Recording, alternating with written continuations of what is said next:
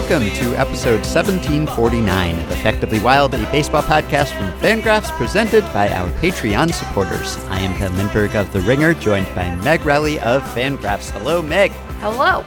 Can we discuss what is possibly the silliest unwritten rules controversy I have encountered all year? The most 2021 possible unwritten rules controversy maybe the best one in this vein since 2016 when the Mets got mad at the Dodgers for using laser rangefinders to mark up the outfield before the game to establish where their outfielders should stand. The case of the stolen scouting card. tearing baseball apart. Two AL East opponents at each other's throats over a game plan card that was apprehended by the Rays, Kevin Kiermaier, under nefarious circumstances in Monday's game in Tropicana Field. So, just to set the scene here, the Jays were visiting the Rays, and it's the sixth inning. Kevin Kiermaier slides into home plate he grabs a card. You know, all the players, they have those cards in their back pockets or under their caps or somewhere on their persons these days that tell them where to stand in the outfield or what pitches to throw or what pitches to call for, depending on the position. So Kiermaier slides into home. He sees a card. And the card, it turns out, was from Jay's catcher, Alejandro Kirk's wristband. And this card contained the Blue Jays game plan pitching to Rays hitters. So this is who knows the work product of Fangraphs alum Carson Cistulli, possibly transferred to fellow Fangraphs alum Jeff Sullivan in the Rays front office. So I don't I haven't talked to them about it. I don't know whose side they're taking here. But this has become a controversy because Kiermaier made away with this card, took it back to the dugout, and as we speak here, has not given it back. he has held on to the card. It is, as Joe Sheehan dubbed it, the great finders, keepers, losers, weepers scandal of 2021. What are the ethics of pocketing a card that are not yours? Uh- Can I just say what a nice dumb scandal this is? what really a tr- what a treat, Ben. We've had such real weighty awful, you know, like people's jobs and respect for their personhood and lives impacted by scandals and this is the dumbest shit I've hey, ever. don't minimize this. The stakes are high here. no, this is great.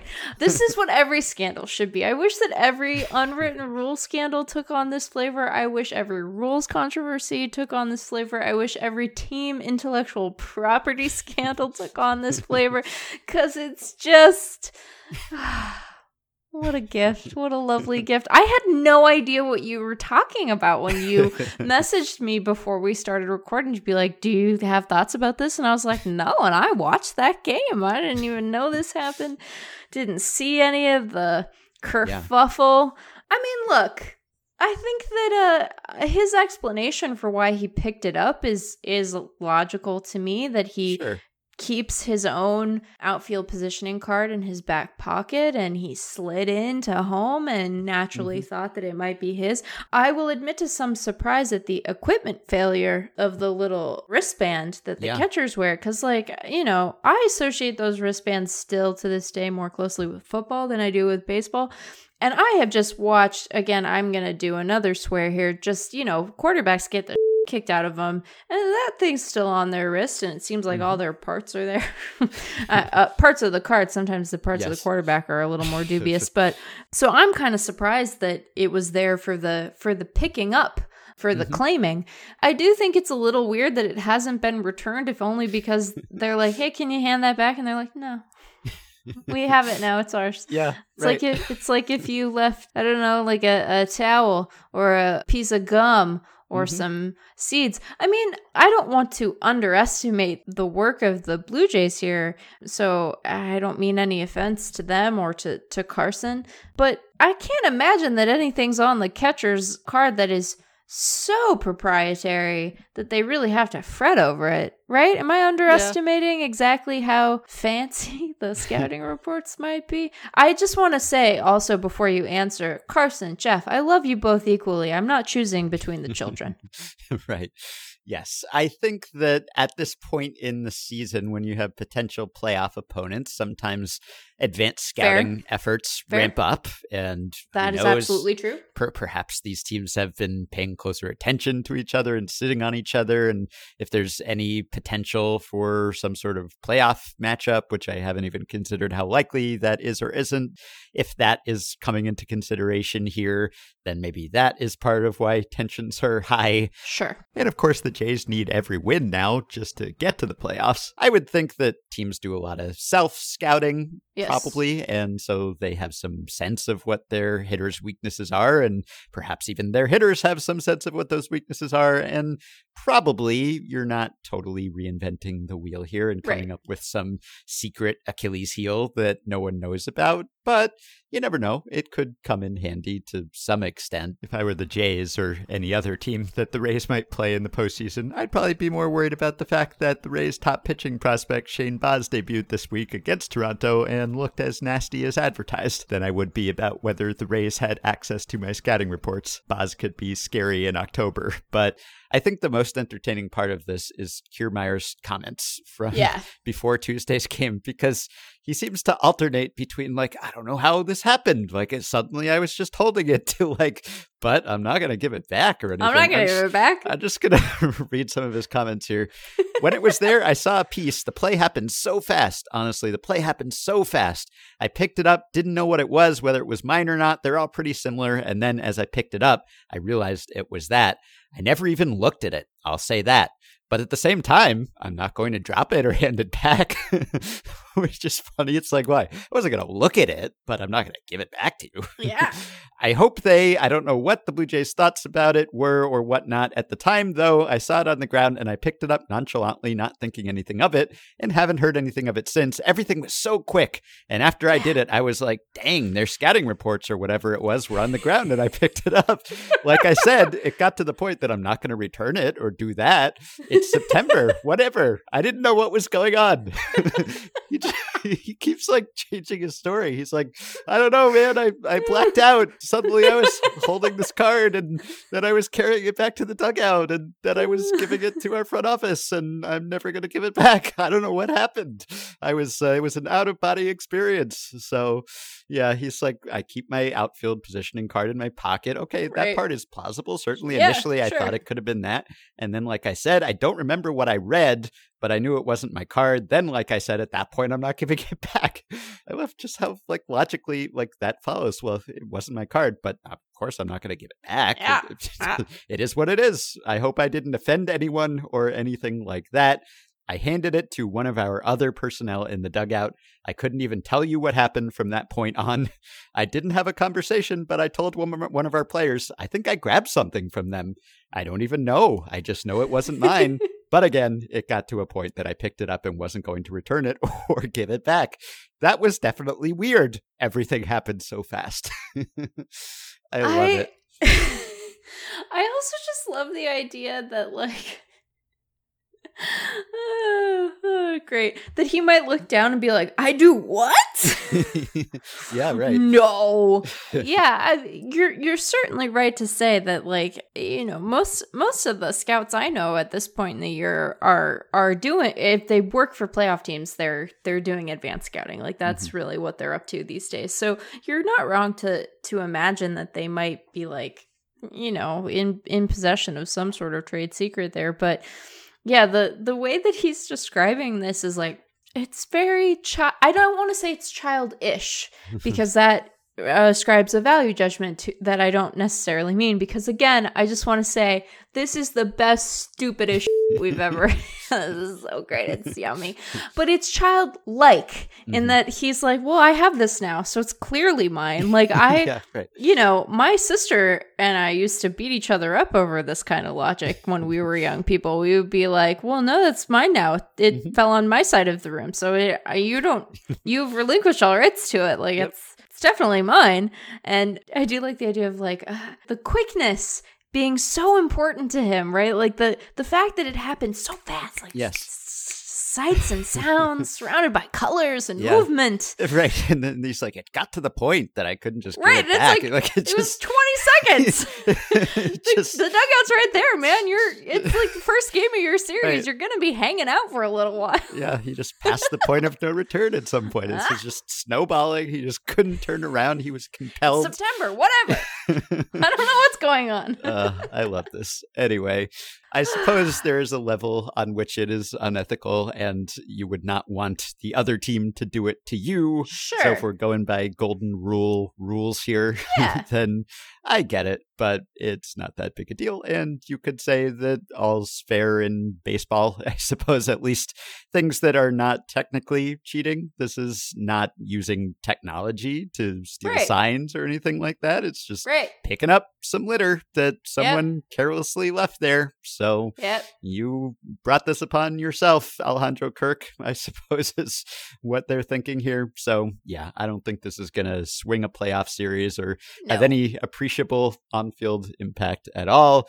Apparently, there was an on field discussion between the Blue Jays and Rays managers, Charlie Montoyo and Kevin Cash, before the game. And I don't know exactly what was said in that discussion. I hope it basically was like, give it back. No. I'll tell Rob Manfred. I don't care. You're going to get in big trouble. I hope it, it was basically your sibling argument, but probably it was more civil and high minded than all of that. Montoyo, of course, was Cash's bench coach in Tampa, and apparently Cash apologized and the two were on good terms. But at least as we record, we have not heard that the abducted card has been returned to the Jays. And here's one of the things that I find to be most interesting. When I read about this incident, Mhm. incident in the piece that you sent me by David Adler, he he has embedded a tweet here from Arash Madani, who works for Sportsnet and covers the Blue Jays. And I clicked through, and the follow up to his tweet that was embedded in the story says. The Jays are pissed, as a team source told me if there's one card we wouldn't want any opponent to have, it's that one. Why on earth would you say that to a person who's going to say it out loud where other people, including the Tampa Bay Rays, can Right, hear? yeah. That seems like a strategic error on their part. play it cool. Just like, oh, oh Right. that card? Oh, oh, that? Oh, yeah, that thing. Oh, that was like an old Yeah. one. Yeah, that was, Yeah. there were a bunch of typos on there. Uh, That was, Yeah. it was actually the wrong scouting reports that just got onto this card somehow. yeah, it's sort of embarrassing that he got to see our mistake like that. Like, uh, wouldn't want wouldn't want him to think anything's important on that guy. Silly us. Like, why?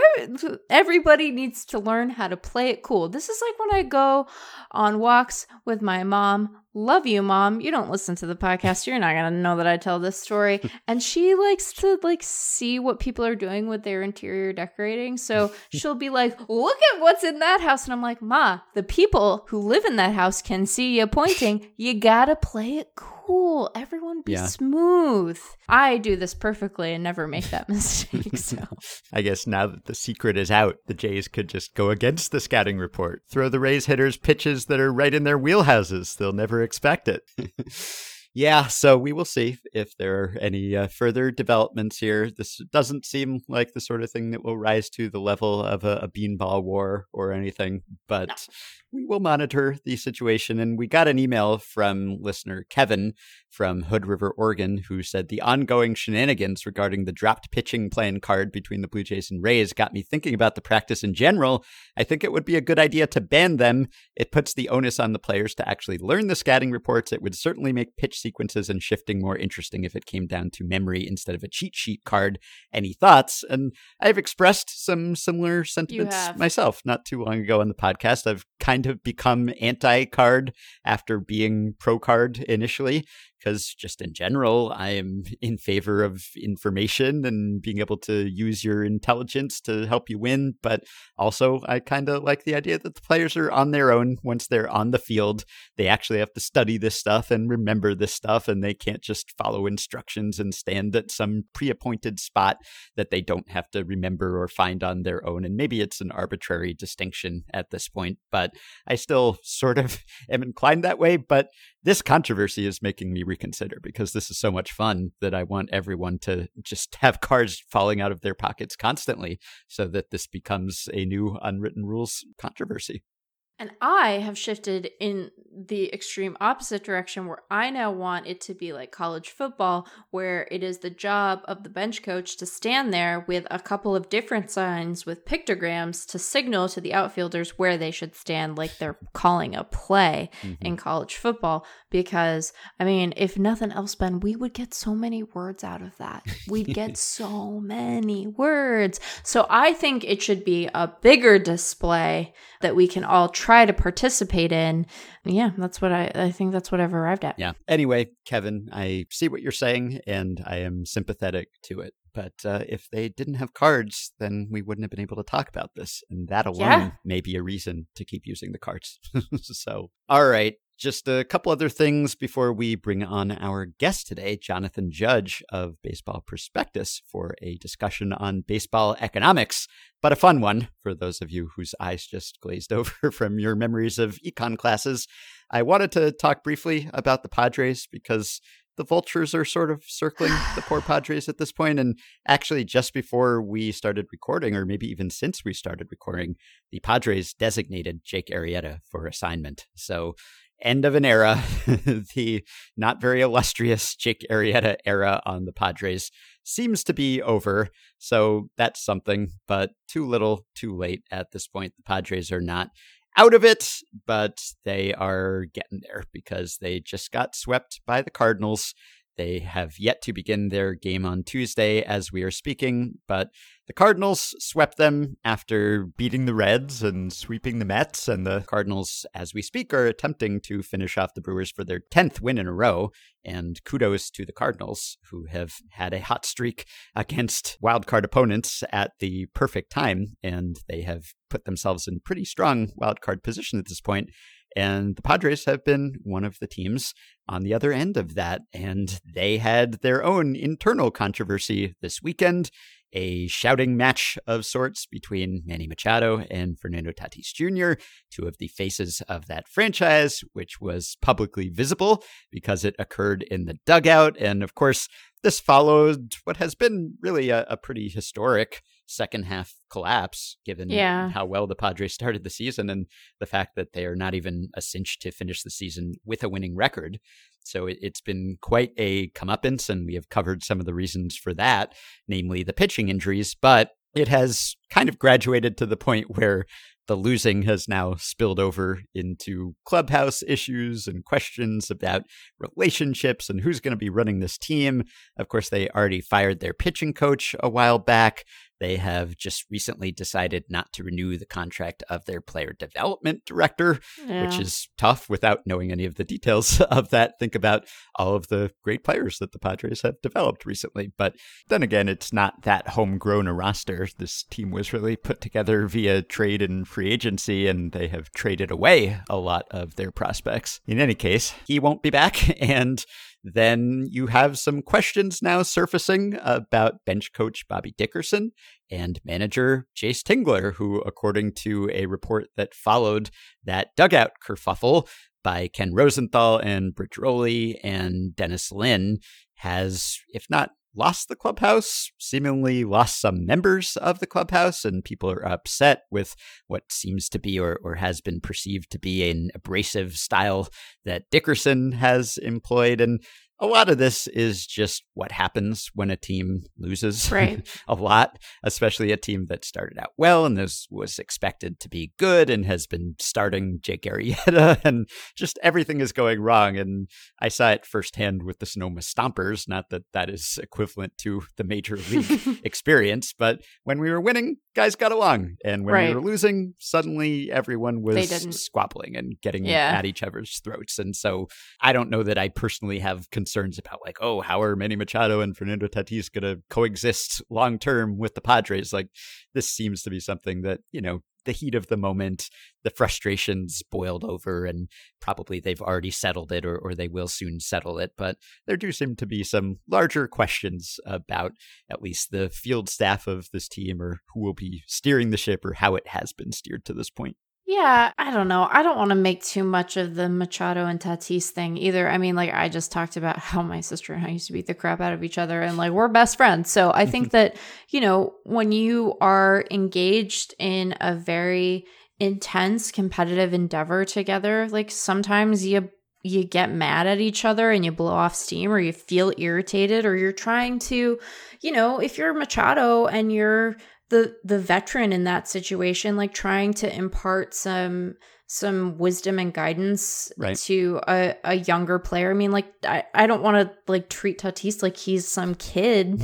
you know, he's been in the bigs too, but nothing about that struck me as like evidence of inherent dysfunction. It just yeah. struck me as like two dudes trying to work it out. And it happened to be that it took place in the dugout where we could all see it. But like that workplace is strange and like a lot of their workplace happens in our view and so i don't know i like have a hard time getting overly fussed about that stuff but it does seem as if the the way that the back half of their season has gone is starting to wear on the club and like you said i don't think there's anything all that surprising about it. I think that a lot of people are able to sort of get on and get along even if they have underlying tension when stuff is going well and then when it isn't it's like and another thing you know? And so i don't know that that's all that different than what you see among people in other workplaces. It's just that like we all watch them do their jobs and we mm-hmm. don't watch like accountants because that would be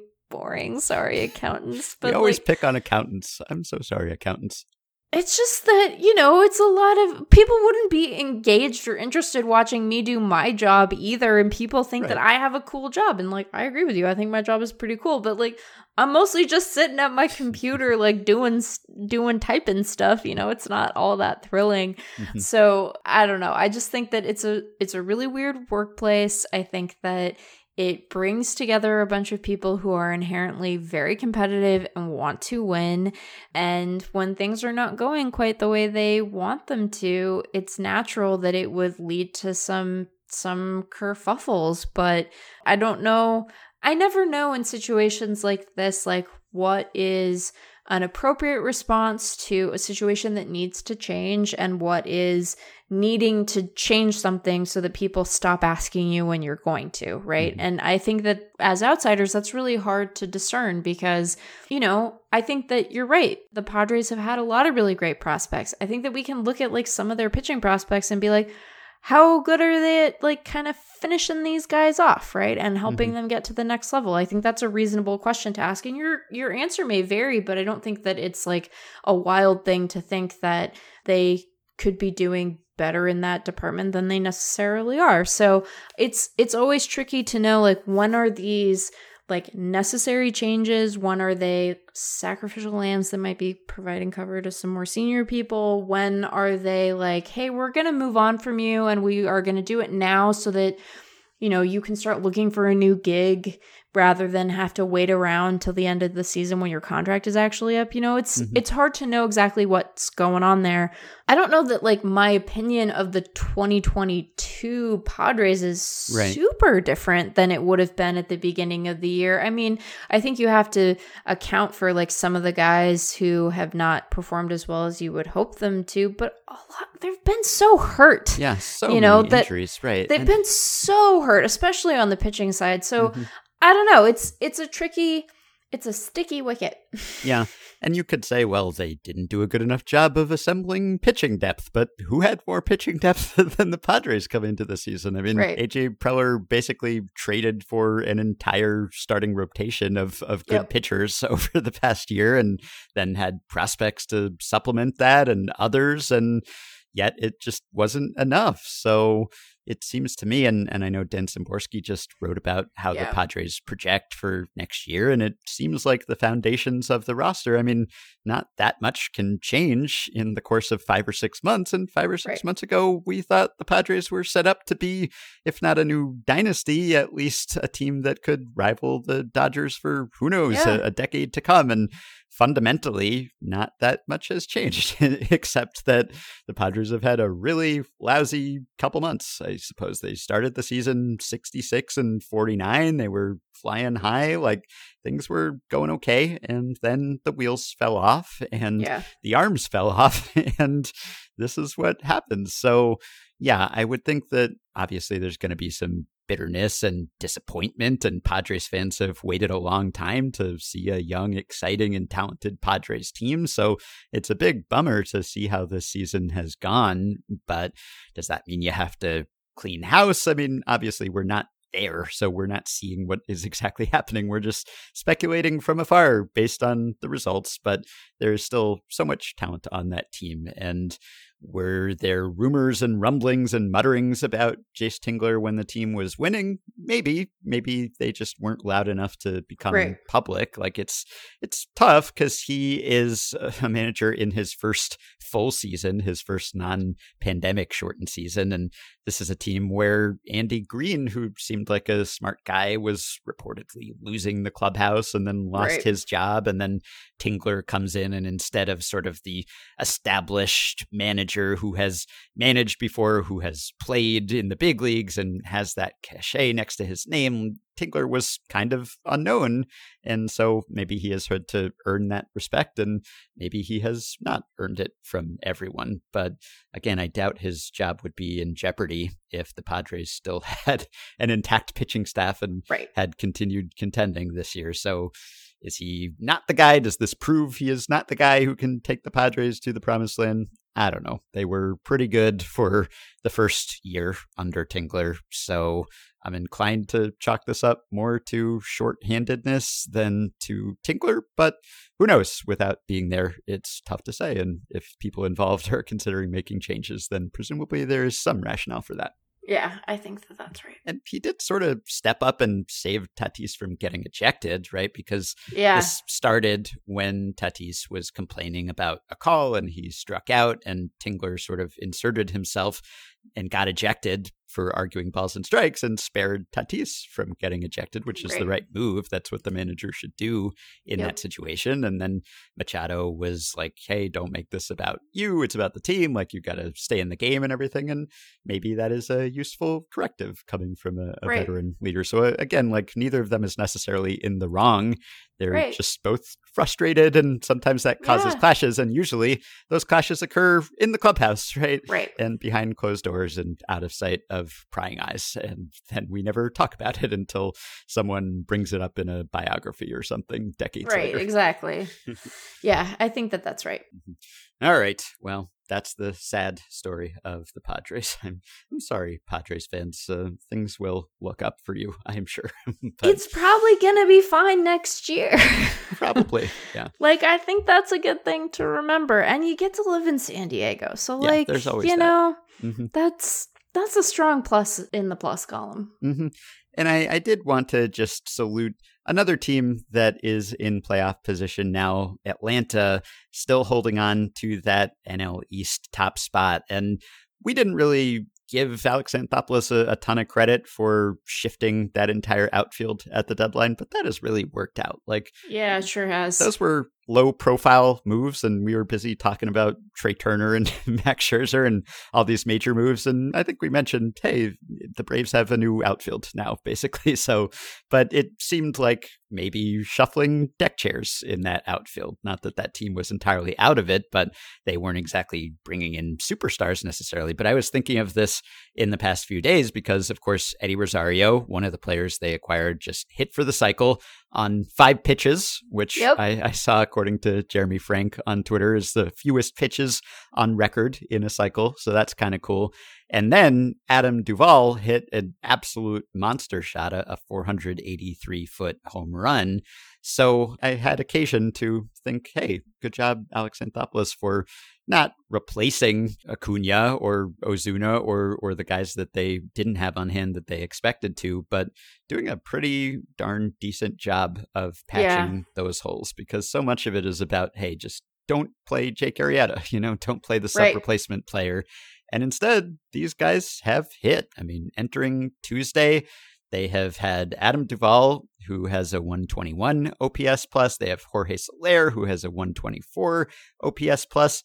And then they have Rosario, who in more limited playing time has hit even better 198 OPS plus. The only one who hasn't really performed all that well is Joc Pederson at 81, but he hasn't been horrible. If you combine them into some outfield Voltron, they just got themselves a pretty productive player. Yeah. Like if you could just combine them, that's like probably one of the biggest impact combined players that any team made at the deadline. And obviously they have needed every win to hold off the Phillies. So kudos to the Braves for not sitting on their hands because uh, at the time, like, I remember there was even some sentiment like, oh, they're still going for it. You know, like it, it seemed like, oh, maybe they could just throw in the towel here, regroup for next year. And clearly they didn't see it that way and they were right not to see it that way. Maybe they just understood that that division is totally crazy and that if they just tried a little bit, they'd be in it. Mm-hmm. And that's the way it has worked out. That's so the way it has worked out. good for them. And also, just wanted to salute Anthony Gose for being back in the big leagues because Yes. uh, we've been waiting and kind of keeping our eye on him for a while now. Yes. And he finally made it back as a pitcher now. So uh, we can't do a, a meet a major leaguer because he has been a big leaguer before, but it's a, a new and improved or at least completely different Anthony Gose, not the Tigers and Blue Jays lousy hitter of 2012 to 2016. But the pitcher who reinvented himself in 2017 and has been slowly working his way back to the big leagues and made it up this week with Cleveland and touched triple digits and looked pretty decent. So, congrats on the career reinvention. Always nice to see a, a two way player, even if you weren't doing the two ways at the same time. Didn't I draft him in the minor league free agent draft? I think you did. Yeah. hmm So, you've had faith all along. Oh yeah, I mean because I I watched him pitch in Leadom, and I was Right. like, someone will try this. Mhm. Someone's gonna give this a shot, and I was right. Isn't Yeah. that nice? The rest of it has gone so bad for me. Oh, yeah. but but like. I knew about Kriesmont, I just didn't get him in time. I'm at least encouraged by that. Like my my sights were set correctly. I just wasn't Yeah. aggressive enough. right. And I know that Go Your Own Ways by Fleetwood Mac is just a mistake, you guys. I'm sorry. I know. I love rumors. These I'm, things I'm an old millennial. Of course I like that album. Yeah, so so Gose is a, a second round pick, 2008. He's 31 years old, but he throws 100 now. He does not throw strikes, but No, sure yeah, does he- not. He has some serious control issues. so Yeah. I don't know if this will work out long term, but just getting back to the big leagues is quite an accomplishment because uh, most players do not have that kind of talent. So just wanted to recognize his making it back. That's what we like to see. A 100 mile an hour fastball where he doesn't know where it's going. Yeah. That tends to go great. Exactly. Right. yeah. A bunch of guys are, are coming back soon. It, it seems like I love when someone who has been hurt for a while makes it back just Yeah. under the wire, you know, and maybe assuages some concerns about them heading into 2022. Not necessarily, but it's looking like Luis Severino is going to be back in the Yankees bullpen, Noah Syndergaard back in the Mets bullpen.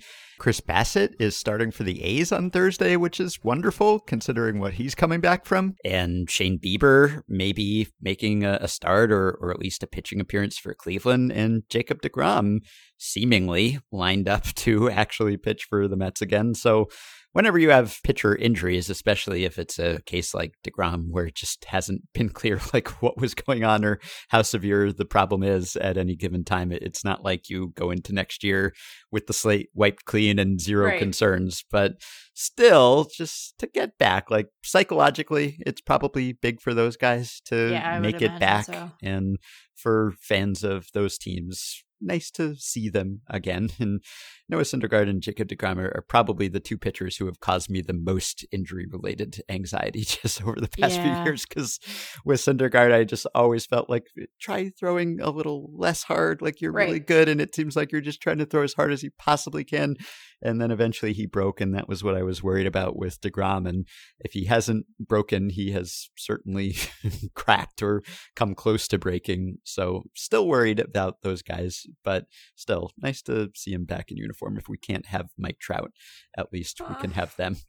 Well, and I think Severino is maybe pitching like as we're recording. Oh, how about that? Yeah, I think he he uh, he saw game action this evening. So mm-hmm. yeah, it is nice to see those guys back. It's also nice like when you have guys who like have a a small late season corrective to bad performance, yeah. and you're like, see, like there's there's hope. Like Jarred Kelenic, it's it might be okay. Like right. you have a 155 WRC plus in September and October. Like perhaps you're figuring it out. It mm-hmm. could be mm-hmm. fine. And then, you know, then they don't have to go into the off season like with nothing. There's something, even if it's a tiny something that probably doesn't mean anything or means less at yeah. the very least than all the plate appearances or innings pitched before that. But they can, you know, there's something to build on. And I imagine that feels really good and like important, even if it ends up not mattering. Like mm-hmm. it, it feels like it does. So that's good. Yeah. It's kind of like when a team is losing in a blowout and then they mount a late comeback and they don't win. They don't come right. all the way back, but they no. make it close at least. Yeah.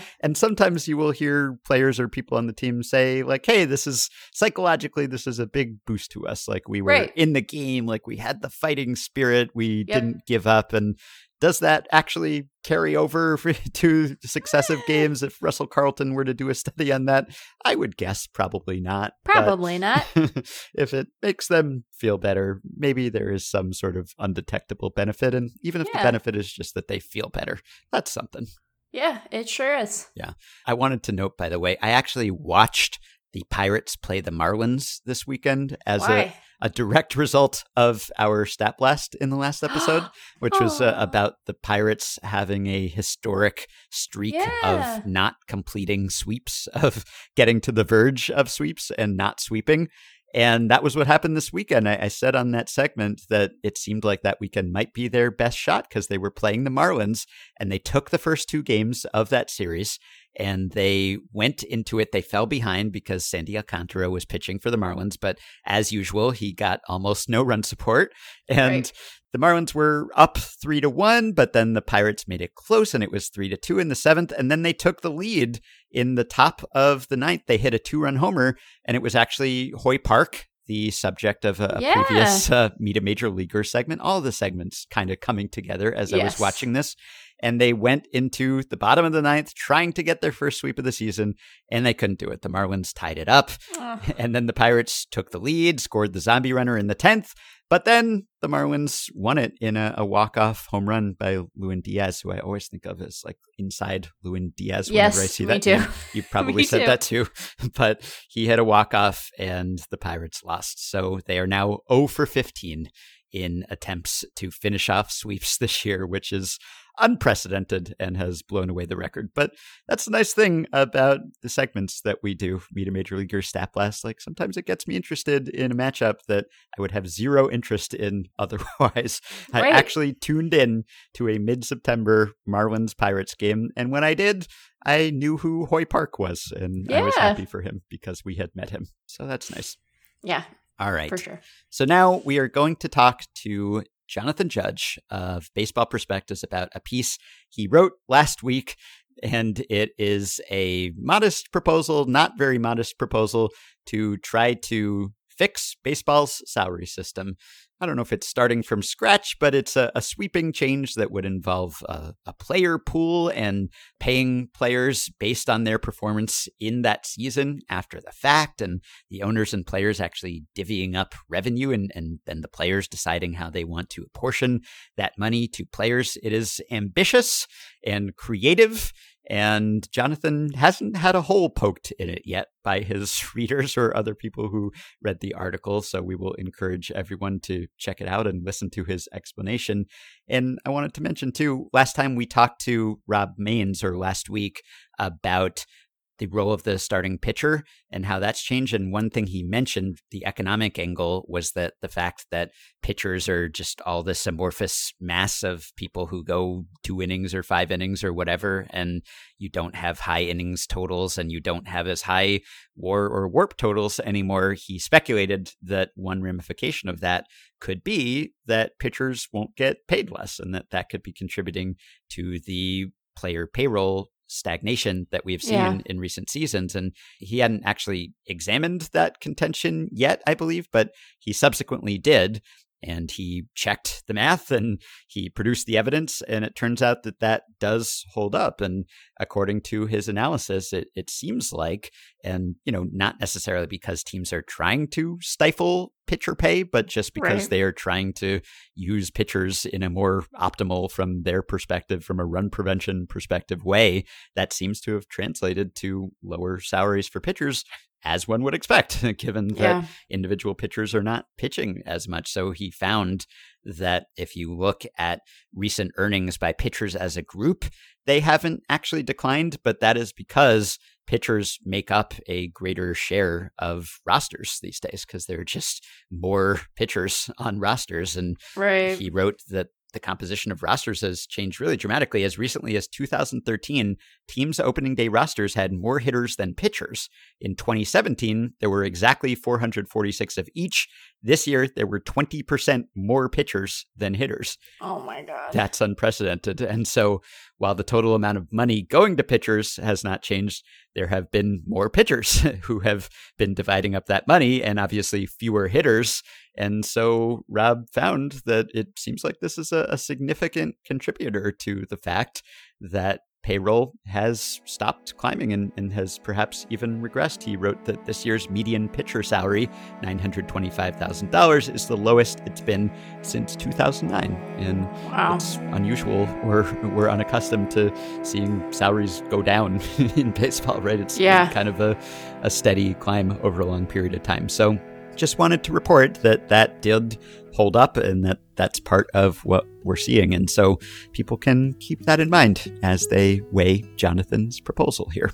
I was just a card caught up in the stars, looking down to Mars. You know, you know, I know, I know something about you that you don't want me. All right, we are joined now by Jonathan Judge of Baseball Prospectus, who just last week solved baseball's salary system, which I feel like was an underreported story. Personally, I was like going to MLB trade rumors, going to MLB.com. I expected to see some headlines like Judge has done it. He has solved the issue but I haven't seen that yet. I, I, assume that it's just a mere formality at this point that you have forwarded this on to the negotiators on the MLB side and the MLBPA side, and they're just dotting some T's and crossing some I's or whatever the opposite of that is. Yes. I haven't written with a pen in quite a while, as you can tell. But Jonathan is here with us today to share how his salary proposal works. So we are happy to have him. Hello, Jonathan. Hello, Ben and Meg. It's great to be here this is an impressive sideline for you fixing the economic issues because baseball is just a, a side gig for you to begin with because you're a lawyer. And usually, when you dabble in baseball, you are operating PECOTA or you're doing the mixed models and you're quantifying catcher framing or whatever it may be. And now you are freelancing as an economist too. And you have solved one of uh, baseball's core issues and in just the nick of time too, with the CBA about to expire. So thanks on behalf of all baseball fans. You're welcome. You know, in order for it to be solved, people have to actually try it. but aside from that, theoretically, I think part of being an economist is is having some ideal structure where everything works out, whether it does or not. So I think this uh, this would qualify, I guess. As someone who came up through political science departments, I can tell you that your understanding of economists is spot on. Thank you. Thank yeah, you. This is this is great. It's just very clean, and we don't have to test it against any of your assumptions or anything. We can just assume that this would work as intended for now. But let's talk about what your proposal was and what you were trying to fix. So, the piece published on September 16th is titled An Alternate Baseball Salary System. So, what is the issue here or the issues here that you are trying to address with your solution? So there there are a couple of issues. One is the issue of the fact that this CBA negotiations, even though it's hard to really know what's going on uh, from the outside seem that they have a high likelihood of being a, a train wreck. Uh, mm-hmm. Uh, so that was one one concern. Uh, the second one is that the player salary compensation system is is just horrible, and it's it's not a system that anyone would actually design that way if they were starting out. It it's sort of a a remnant of, you know, sort of what Marvin Miller had to do to turn it into a system that was at least arguably somewhat fair, but it really hasn't moved beyond that. Um, and so those are really the two things that I was targeting. And as I kept writing and seeking feedback, then I started um, sort of, you know, there's some other aspects of this that actually didn't pop up until I was writing. But those were the two things that bugged me was that I, I was really concerned that we weren't going to have baseball for a while. And I was also concerned that even if we did, that the current system isn't really worth saving. So it, it, it really felt like it, it called for a, a different approach. Yeah, phew, crisis averted. Hopefully. so, what did you arrive at as a sort of workable alternative to our current predicament? Sure. So, what I was sort of struck by, and since, as you noted, my day job is being a lawyer, I, I, spend a lot of time dealing with people who are arguing about things about that they really aren't that upset about. Uh, it's sort of like a kind of like in a in a relationship, you're never arguing about what you're supposedly arguing about, and this feels very much like one of those situations, in that the only thing that people care about is the money, and yet no one ever talks about that. It's it's you know how can I get um, you know, more per diems um, for spring training, or how how can I get my service time down by a quarter of a year? And everyone engages in what, as far as I can tell, are just like hundreds and hundreds of these hard fought line items in which the effect on the big picture is completely speculative and may not even last, even if it is effective. And so my idea was the first idea was why don't you just talk about the overall pool of money and just agree on that? And I, not that that's going to be easy, but the idea was why don't you just agree on the pool of money to be paid to players, whatever it is, instead of these nonstop sort of proxy wars over what that amount will be. And then the sort of two branches off of that were number one, to just let the players then decide how they wanted to spend the money, and thereby also mean that all of the other owner related issues that the owners try to make the players problem, like the luxury tax and salary floors and competitive balance and revenue sharing, just becomes the owner's problem, in which they would basically have to show up with their money. But as long as they did that, how they arranged all those things was not the player's problem. And then the third part of it was to indulge the idea that the parties would not only agree to this more rational, in my opinion, way of uh, sort of divvying up responsibilities, but that the players would actually try to set up a more modern compensation system that has an animating principle besides screwing junior players as much as possible, which is pretty much the animating principle of that. So I set up the idea of kind of a base salary plus bonus principle. And when you do that, you can actually pay some of our stars, our younger stars, incredibly well. That was the the third part of it, which was if we had a more rational system, how well would it work? And mm-hmm. and it could possibly work quite well, depending on the final details that everyone agrees to. So you can get as deeply into the weeds as you want to or think would be appropriate, but what are the exact mechanics of how this would work? How that money would be divvied up, or I guess how you would agree on what the pool of money that should be divvied up is, which seems like a thorny question. It is. It is. But it's, I also, when I was kind of thinking about this whole concept, it was that it felt a lot like medical billing to me, in which when you get a medical bill, you have your name at the Famously, top. Famously, a simple process. Yes. And, and you have a number at the bottom, and that's what you really care about. And then there's just, you know, sometimes pages of indecipherable, if I can say this word on this podcast, bullshit in between that nobody understands nobody really it doesn't mean anything because it immediately gets corrected by something below it. And so the, the, the idea is that, you know, you just have to agree on what the amount of salaries will be. That that's the bottom line number. That's what people care about. What the, what the clubs want to know is how much do I, you know, how much are we all going to have to pay? And then for the salary purpose and then how they divvy it up is a secondary issue. But you just focus on that.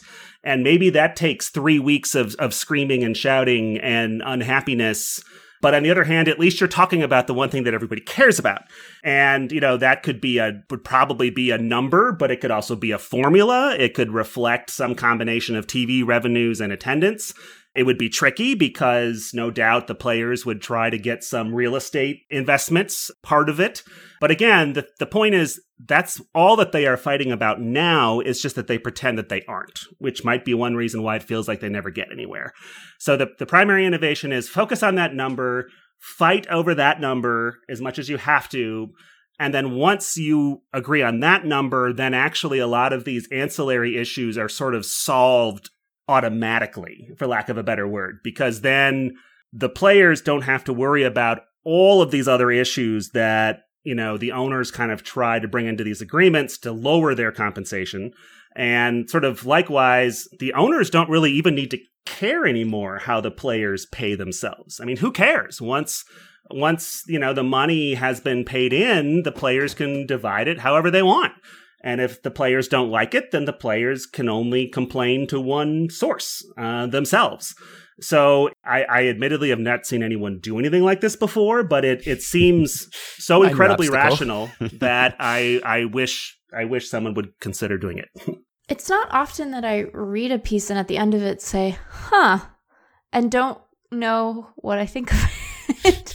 and I still am not totally sure what I think of this because on the one hand, I think you're right that sort of having a system where in theory the the actors on the players side are going to more rationally distribute salary so that younger players who are producing more are being compensated appropriately for their production not quite in real time but you know on an end of season lag in a way that they're certainly not compensated now and that seems very appealing to me because it's you know, it's really wild that like you know, I don't think Vladimir Guerrero Jr. is the AL MVP, but that he is putting up the season he is and he is basically making league minimum, right? So that's pretty crazy. But on the other hand, I don't know if either side would necessarily behave quite as rationally as you would want them to. So maybe we can walk through some of the particulars here. So you're proposing a system in which everyone is paid sort of a, a baseline minimum, and then they accrue an end of season bonus that is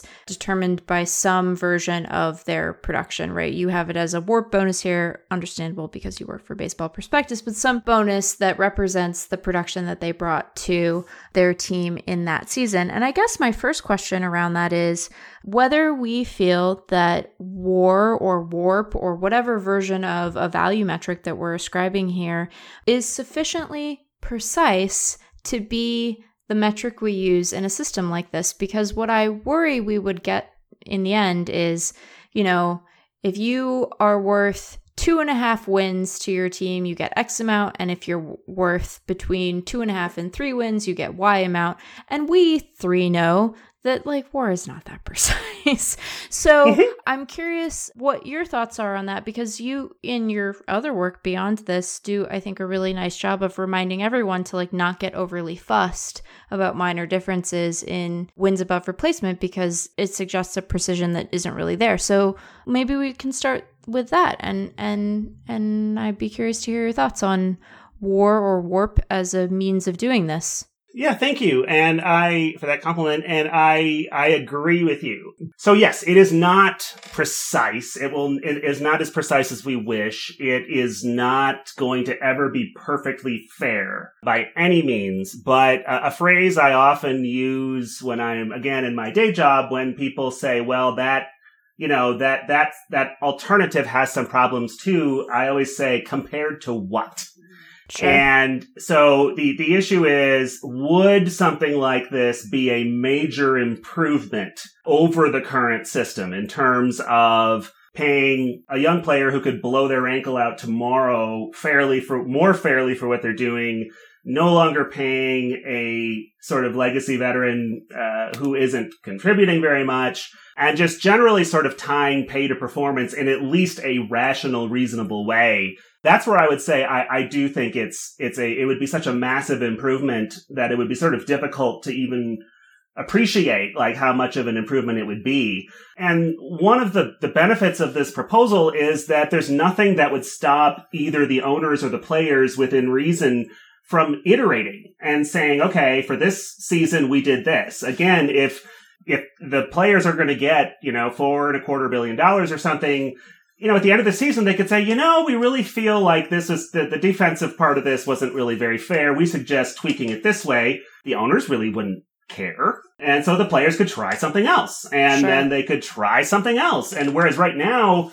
not only do you have a horrible system but you're like, it's written in blood for years. and right. which in no small part is part of the problem too. So I think you're absolutely right that this isn't uh, and should never be based on the idea that somehow you know, the, the Torah has been waiting for us all along to just use it as the basis for all of our decisions.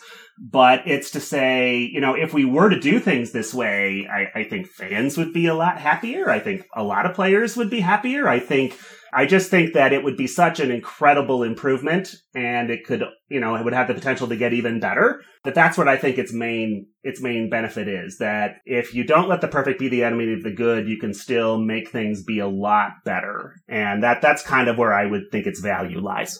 Yeah, I know we definitely answered this question or talked this through on an ancient, effectively wild listener email show at some point, and I think it was episode 835. Probably we considered some of the pluses and minuses. It does seem like certainly pay would track with production more closely than it does now, although you definitely get some weird, awkward situations where no relievers would make very much money, or someone would add framing to their war model or whatever, and suddenly someone would be like, hey, I would have made way more money this year than I did last year. Can I get some back pay here? So that would be yeah. awkward just because war is constantly evolving and getting closer to some platonic ideal of accuracy. And so that would benefit some players and hurt some others. But I do see some virtues of it. This is sort of a, a tangent, but I wonder do you think if this system were adopted, that the quality of play in Major League Baseball would change in any appreciable way. And by that, I mean just because players would have perhaps even more incentive to constantly be at their best. Not that they're like lollygagging out there as it is. And there's obviously a lot of incentive to do well and pressure not to do well now but I wonder whether that's already being maximized or whether the fact that all of these players at all times would be playing for their next paycheck essentially would actually produce any difference. I mean, it'd be hard to tell because all players would have that same incentive. But if there were some way to do that, not that I want like more pitchers to blow out their arms or something because they're trying to throw even harder than they already do, but yeah. I just I wonder if you added that into the system whether there would be any expectation that oh suddenly guys are trying even harder than they already are, which is pretty hard, I think. Yeah, I, I, I, think what I would say is that to the extent that there is any slack in the system right now, I think this would help uh, get rid of that. But I sort of share your feeling that I doubt there is that much. I mean, just to get to this level and to be able to just go through rough stretches and still somehow show up and be productive again requires sort of I would assume a level of mental toughness that doesn't really leave a whole lot of room for slacking off or or or doing other things. But mm-hmm. sort of like how I felt that this would realign team incentives considerably. I am less worried about player incentives being misaligned, but it, it does seem like team, fan, and player incentives would all be pointing in the right direction, or at least arguably the right direction. And at the moment, they seem to be pointing in all sorts of directions and, and certainly not the same one. So I, I think it would have the potential to improve that. Um, I just, I don't see how it would hurt. Yeah, I think one of the good insights here is that we tend to talk about ownership as if it is a cohesive and completely sort of unidirectionally aligned group, right? And there are competing interests within the owners. It's not as if they all agree on what salary structure should be or how we should compensate players or any number of things, right? There is disagreement there. And I would imagine that there would be some teams that would look upon this proposal and think, well, why would we do this? And there would be others that would think that it is a really kind of creative innovation to a, a problem that's stymieing them. So I wonder if there are particular, maybe not particular organizations, but particular kinds of organizations that you think would find this proposal to be especially appealing as a way forward. So I wonder that too, because a lot of my focus was on, in my mind anyway, was on like sort of like how would the pirates deal differently with this? And I don't mean to pick on the pirates, although some would say you should. It's at least okay to pick on them. You don't have yeah. to, but you're allowed. I mean, Pirates, Cincinnati. I mean, Cincinnati, you know, Cincinnati, Milwaukee, for example, are, are clubs that I think are less morally foggy and sort of on a you know sort of year to year basis. But but yeah, so I was thinking, I was like, okay, let's say you are a legitimately small market, and your pitch is, you know, yes, I'm part of this larger whole. I cannot make money. I cannot do anything. I can only do the bare minimum. I basically have to build up, trade people away, hope for the best, and then go down. You know, how would this affect me? And it just kind of seemed to me that it would solve a lot of these problems because a lot of your problems come from the fact that salaries are, at least on the free agent market, sort of set with an eye toward the overall market, which you really are not a representative part of. And so what I was really worried about was if you set up a system in which people basically didn't have to pay more to be good, would that would that have the opposite effect? And the more I kind of thought about it, I said I I really didn't think so. And I was thinking if you're, you know, the owner of the Pirates and you know that as, you know, this one of the smallest markets, you're gonna owe I don't know, 30 or 40 million in salary or whatever is your contribution between your TV revenue and your ticket revenue. Now all of a sudden your, your incentives are very clear and you don't have to really worry about a lot of player salary anymore or any player salary. Now your goal is, okay, I know that I have to make this amount of money.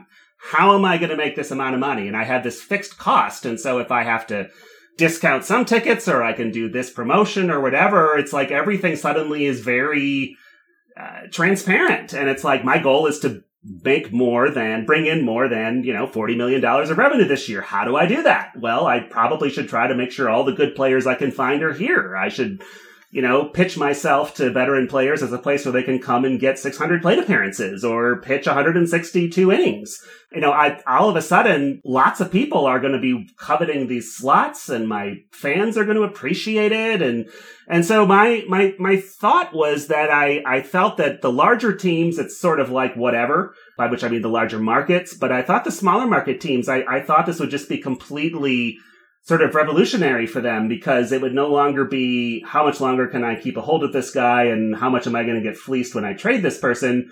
Um, it's going to be wow, you know, I, I I think I might be able to keep this player for a while and maybe I'll go get a few more. So I I, I think one to to the points you've made earlier about the effects of this, the effects of anything are never what we think they will be. So there's always unintended consequences. Even if this is the smartest idea in the world, there will be something that will go wrong, something that, some loophole that will be exploited. Who knows? But it just keeps feeling like a lot of the incentives just keep pointing in the right direction. And if I were a small market owner, I think after I was had maybe several cocktails and thought this through, um, I would finally kind of say, you know what, this this could work. At least I'd Yeah. like to think they would say that. I was going to ask who hates this idea the most because I suppose if small market owners like it more, then that means that large market owners probably like it less. And there's also that on the player side, where presumably the older and more senior members of the Players Association, who usually tend to be in positions of leadership, would probably be less amenable to this, given that they are already making more money. And so this would take money out of their pockets and put it in their younger union mates' pockets. But on a macro scale, when it comes to players or owners, I assume that owners are happier with the status quo, given that players' salaries seem to have stagnated lately. So they may be less motivated to want to have a sweeping overhaul of the whole system. But who do you think, which side, and then I suppose which factions within each side would be most opposed to this proposal?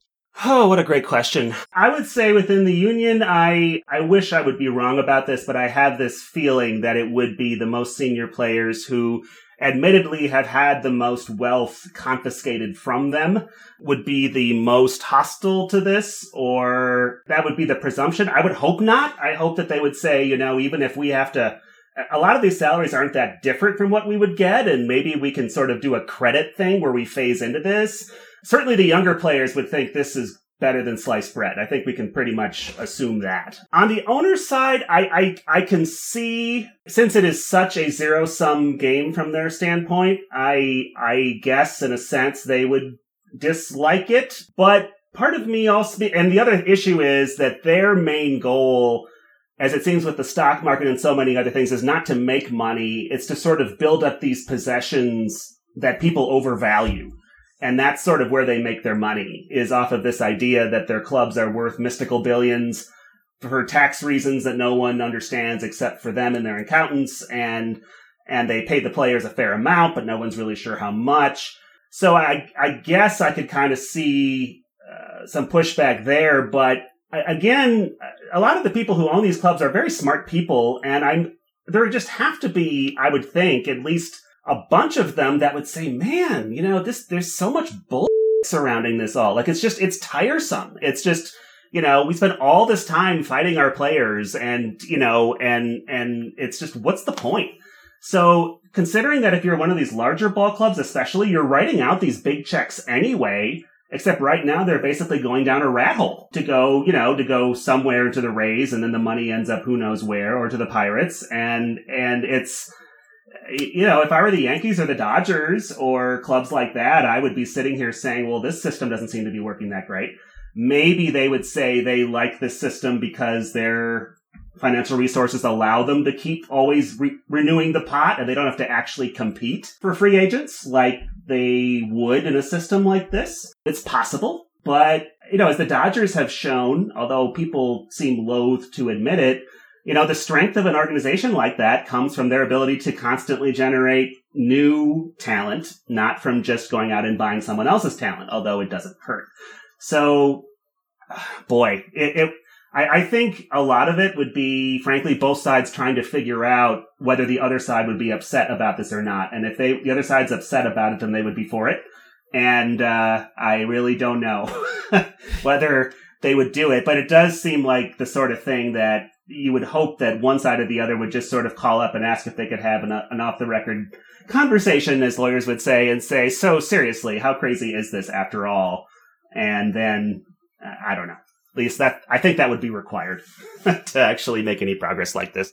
That's a that's a good lead into my next question and you do address this in in your piece but we wouldn't want this system to be one that does away with free agency, right? We like the idea of players being able to, after a certain amount of time, finally pick their employer. And so I'm curious what incentives you imagine clubs being able to offer free agents under this circumstance because suddenly they can't say, well, you know, we're offering you $20 million more over the course of a deal than another club is. You know, this this makes me think that everyone ends up in San Diego or Miami.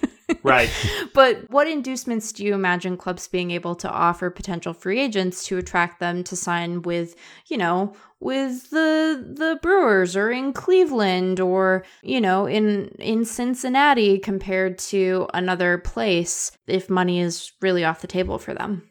Yeah, and I, I, will just confess that this was the part that was sort of depressing for me as I was writing this. I, I knew when I got to the free agency part, I was just going to say, you know, I mean, what did Pete Rose say to the locker, to the clubhouse once? You know, you know, sorry guys, I'm going to the Hall of Fame. That's what I know. And he walked out. I mean, that's sort of like, okay, I've come this far. The hard part is yet to be decided. But I actually, the more I thought about it, I said, you know, wait a minute. This isn't quite as, as crazy. It's just, again, you have to kind of put the status quo to one side and kind of think it through. So, I mean, my, my thought was that the inducements would have to be non-monetary and that would be a hard thing for, I think, everyone to agree to take off the table. I'm expecting that might sneak back in somehow.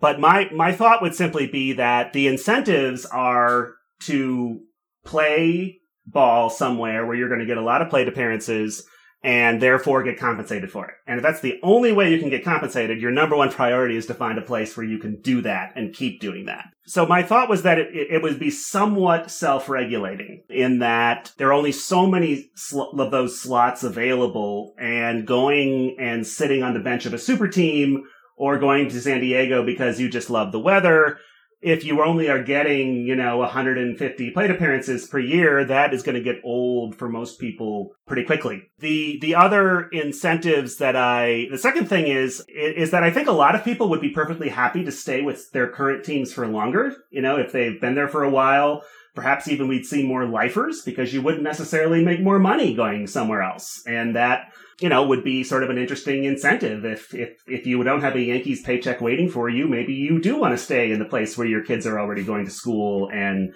and stuff like that. But in terms of, you know, there are going to be some movements and why would you choose one over the other? And how do you avoid what people call the NBA problem, which is perceived to be very evil, uh, as you know, by some people, which is, you know, oh, all the players are just going to all go to the same team. And, you know, my thought was in addition to having the incentives for players not to do that, because you can't get paid that much doing that, it would be to basically use options. So if you went to a team that they would sort of automatically get a one year option on you once you selected them and they could exercise it or not exercise it. And if they didn't, then you would kind of go back into the pool and be able to go somewhere else. Um, maybe they could waive that option to say, come, we could really use you. We promise we won't exercise an option on you. So it'll only be a one year deal. Try it out. See what you think. But it would be, it would be incentives more along those lines and sort of hoping that the system sort of encourages the players to sort of disperse themselves and also to sort of encourage players to stick around a little bit, but not to somehow put them back in a situation where they can never leave.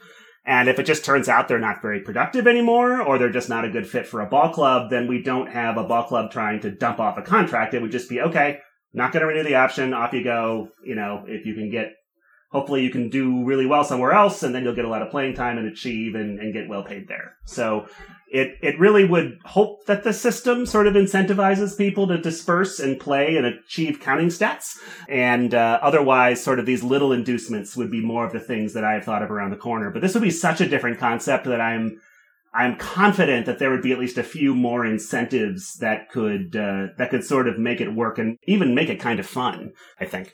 Were there any other obvious flaws or objections that you anticipated prior to publication, or any that have surfaced since publication once it was out in the world and no one said, hey, you didn't think of this or that, or here's why it won't work? Not really. The things that I was worried about were injury issues and, you know, backup players who just aren't adequately measured by, you know, by a war type statistic. Mm-hmm. And I, I think both of those really are very minor issues. I mean, it's like, okay, you'll have to have some compromise. That's not going to spend most of the money. You know, that these are edge cases, as I would call them. They're like, okay, we have to have something for the, the backup catcher who has a 15 year career and is highly valued, but just doesn't do anything that we can see. Okay, fine. You know, then they'll get, you know, like, you know, an extra hundred grand or something or whatever. And again, that to me is somewhat of the wisdom of the players getting control over how to allocate the money because it's just, you know, if they decide that backup catchers are in fact some of the most important people in baseball, fine. Go ahead. You know, take care of your backup backup catchers.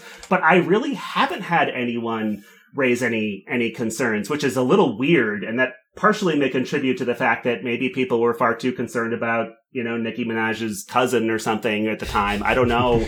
what it what more important issue was that I didn't get a lot of feedback on it, and the fe- the feedback I did get that was negative was mostly just sort of people trying to fight the same old battles. You know, well, this small market team's doing well, so clearly none of this is necessary. I'm like, well, what does that have to Right. do with anything? Not at all. Or the owners always lie. Well, I'm like, well, yes, they often do, but I, I again, what is that? What is that? Why, why would we not want to still make a system better? So, somewhat eerily, I have not seen any substantive objections raised that struck me as sort of like, oh yeah, that would be a big problem. Uh, our listeners will rise to the challenge. I think Sure. they will. We're So I'm looking forward to it. I, I am because somebody will say, but on the other hand, I would say, of course, there has to be something wrong with it. There always is something wrong with it. On the other hand, the question is, is that something that is truly like a deal breaker or is it something like, oh yeah, be sure to add that to the list when you're finalizing out the details? Because those are two very different, you know, Right. situations. So I, I would think it would be more of the latter, but this is far too radical for there not to be something about it that is that you know lurking that I just have not thought of. But I will say that I ran this through a an extremely uh, not right wing group of people at the organization with which I'm affiliated, and people decided to. You know, I, I don't think I'm talking out of school to say that the sentiment was this would be a good idea. And Baseball Prospectus folks don't agree on anything. So it, it was sort of a neat kind of moment for me. I do want to. I don't want to let the like perfect be the enemy of the good here. I think Sure. one thing that I just I wonder how it will play out in terms of the incentives that both players and owners would have to agree to a system like this is the question of what what I kind of came to think of in the way that you wrote it as like the the Bryce Harper question, right? We could call it the Mookie Betts question. We could call it the Fernando Tatis Jr. question. We could call it the Lindor question, right? These long existing, the Mike Trout question, because it's effectively wild, but these sort of long and existing contracts that extend beyond the end of the current collective bargaining agreement that are highly lucrative, right? And that are likely to shift in terms of their average annual value for the players involved if this system were adopted. Although maybe not, because I think that what you have proposed is that sort of existing contracts would be honored, right? That Bryce Harper's deal is Bryce Harper's deal, and we can all continue to feel uncomfortable about how old we'll be when that deal expires. And it sort of remains in place because the teams that are involved in those long deals sort of assumed the risk of the labor structure changing under a new collective bargaining agreement. And I think that that's probably the only way that something like this is workable because those guys who have big deals like that, first of all, as you point out, are the ones who most likely were not being fairly compensated in the early parts of their career because of the value that they were generating for their teams relative to their compensation. And, you know, those are senior members of the union. They're not incentivized to give those those gains away. But I do wonder if it changes the likelihood that a team would necessarily buy into a structure like this. Cause I can imagine you know, this gets put on the table in the in the CBA negotiations and the Phillies say, "Awesome. We can get out of the back half of Bryce Harper's deal, right?" And that's the part of the deal that isn't necessarily going to be worth it to us from a production perspective, but you kind of have to give him those years in order to get him to sign here. Mm-hmm. And if we do something like this, we don't have to worry about that. We don't have to pay him however much in year 10 of his contract. So I I wonder I don't know that there's a solution to that, but I wonder kind of if you did get any feedback on that point in particular, because I could see it changing the calculus for some teams in terms of how attractive something like this is.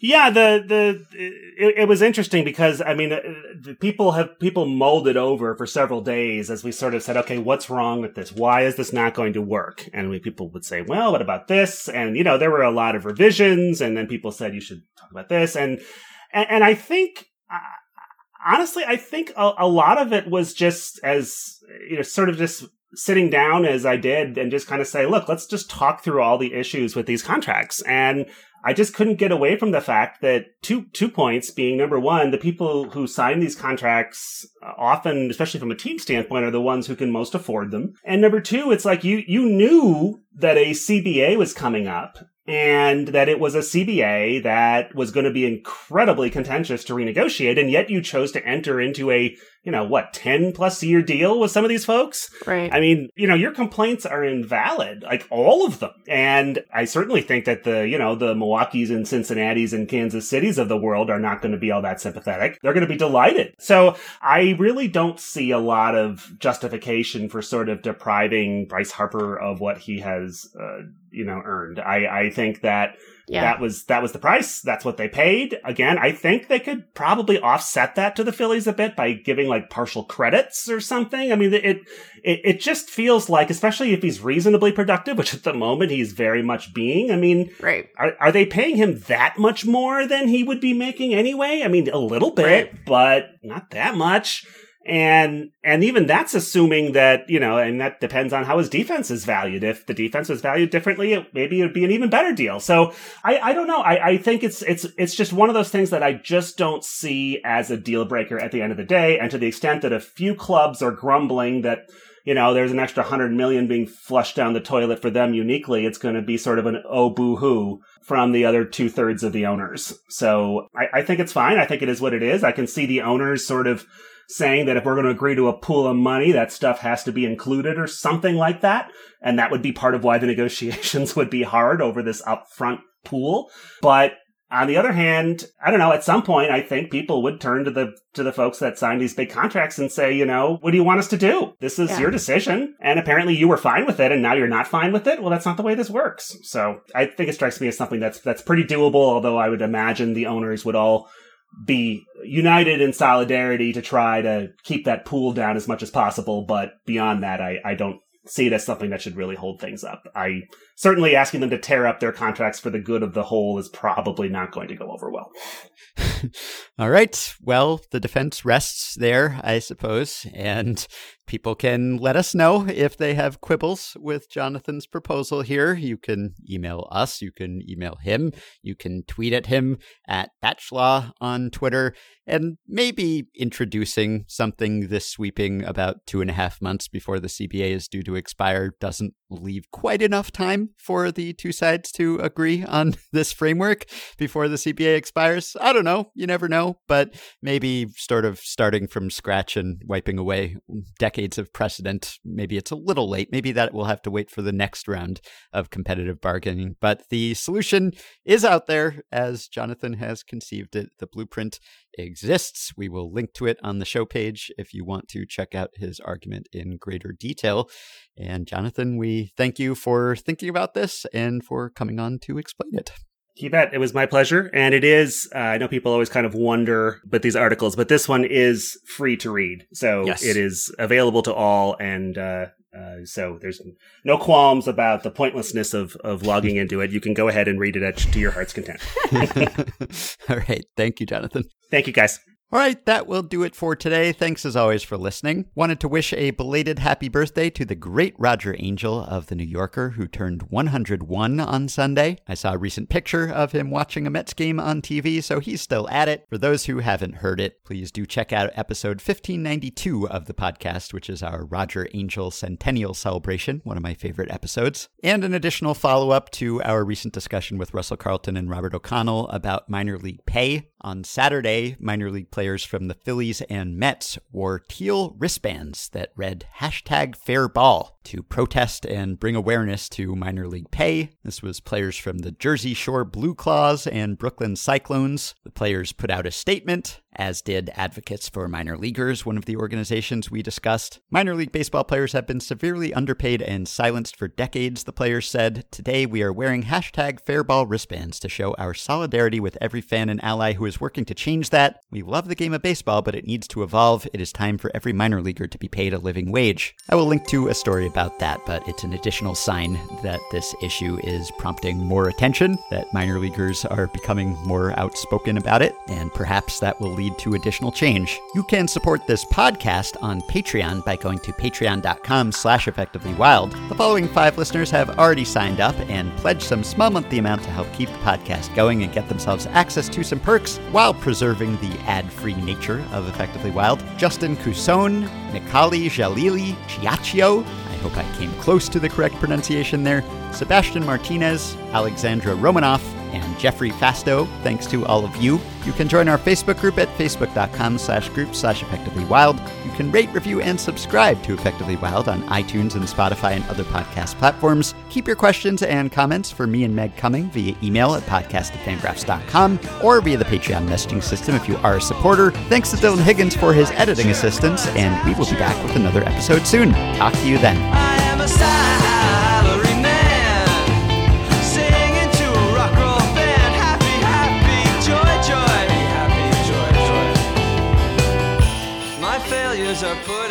Pasteur I gazed through the window.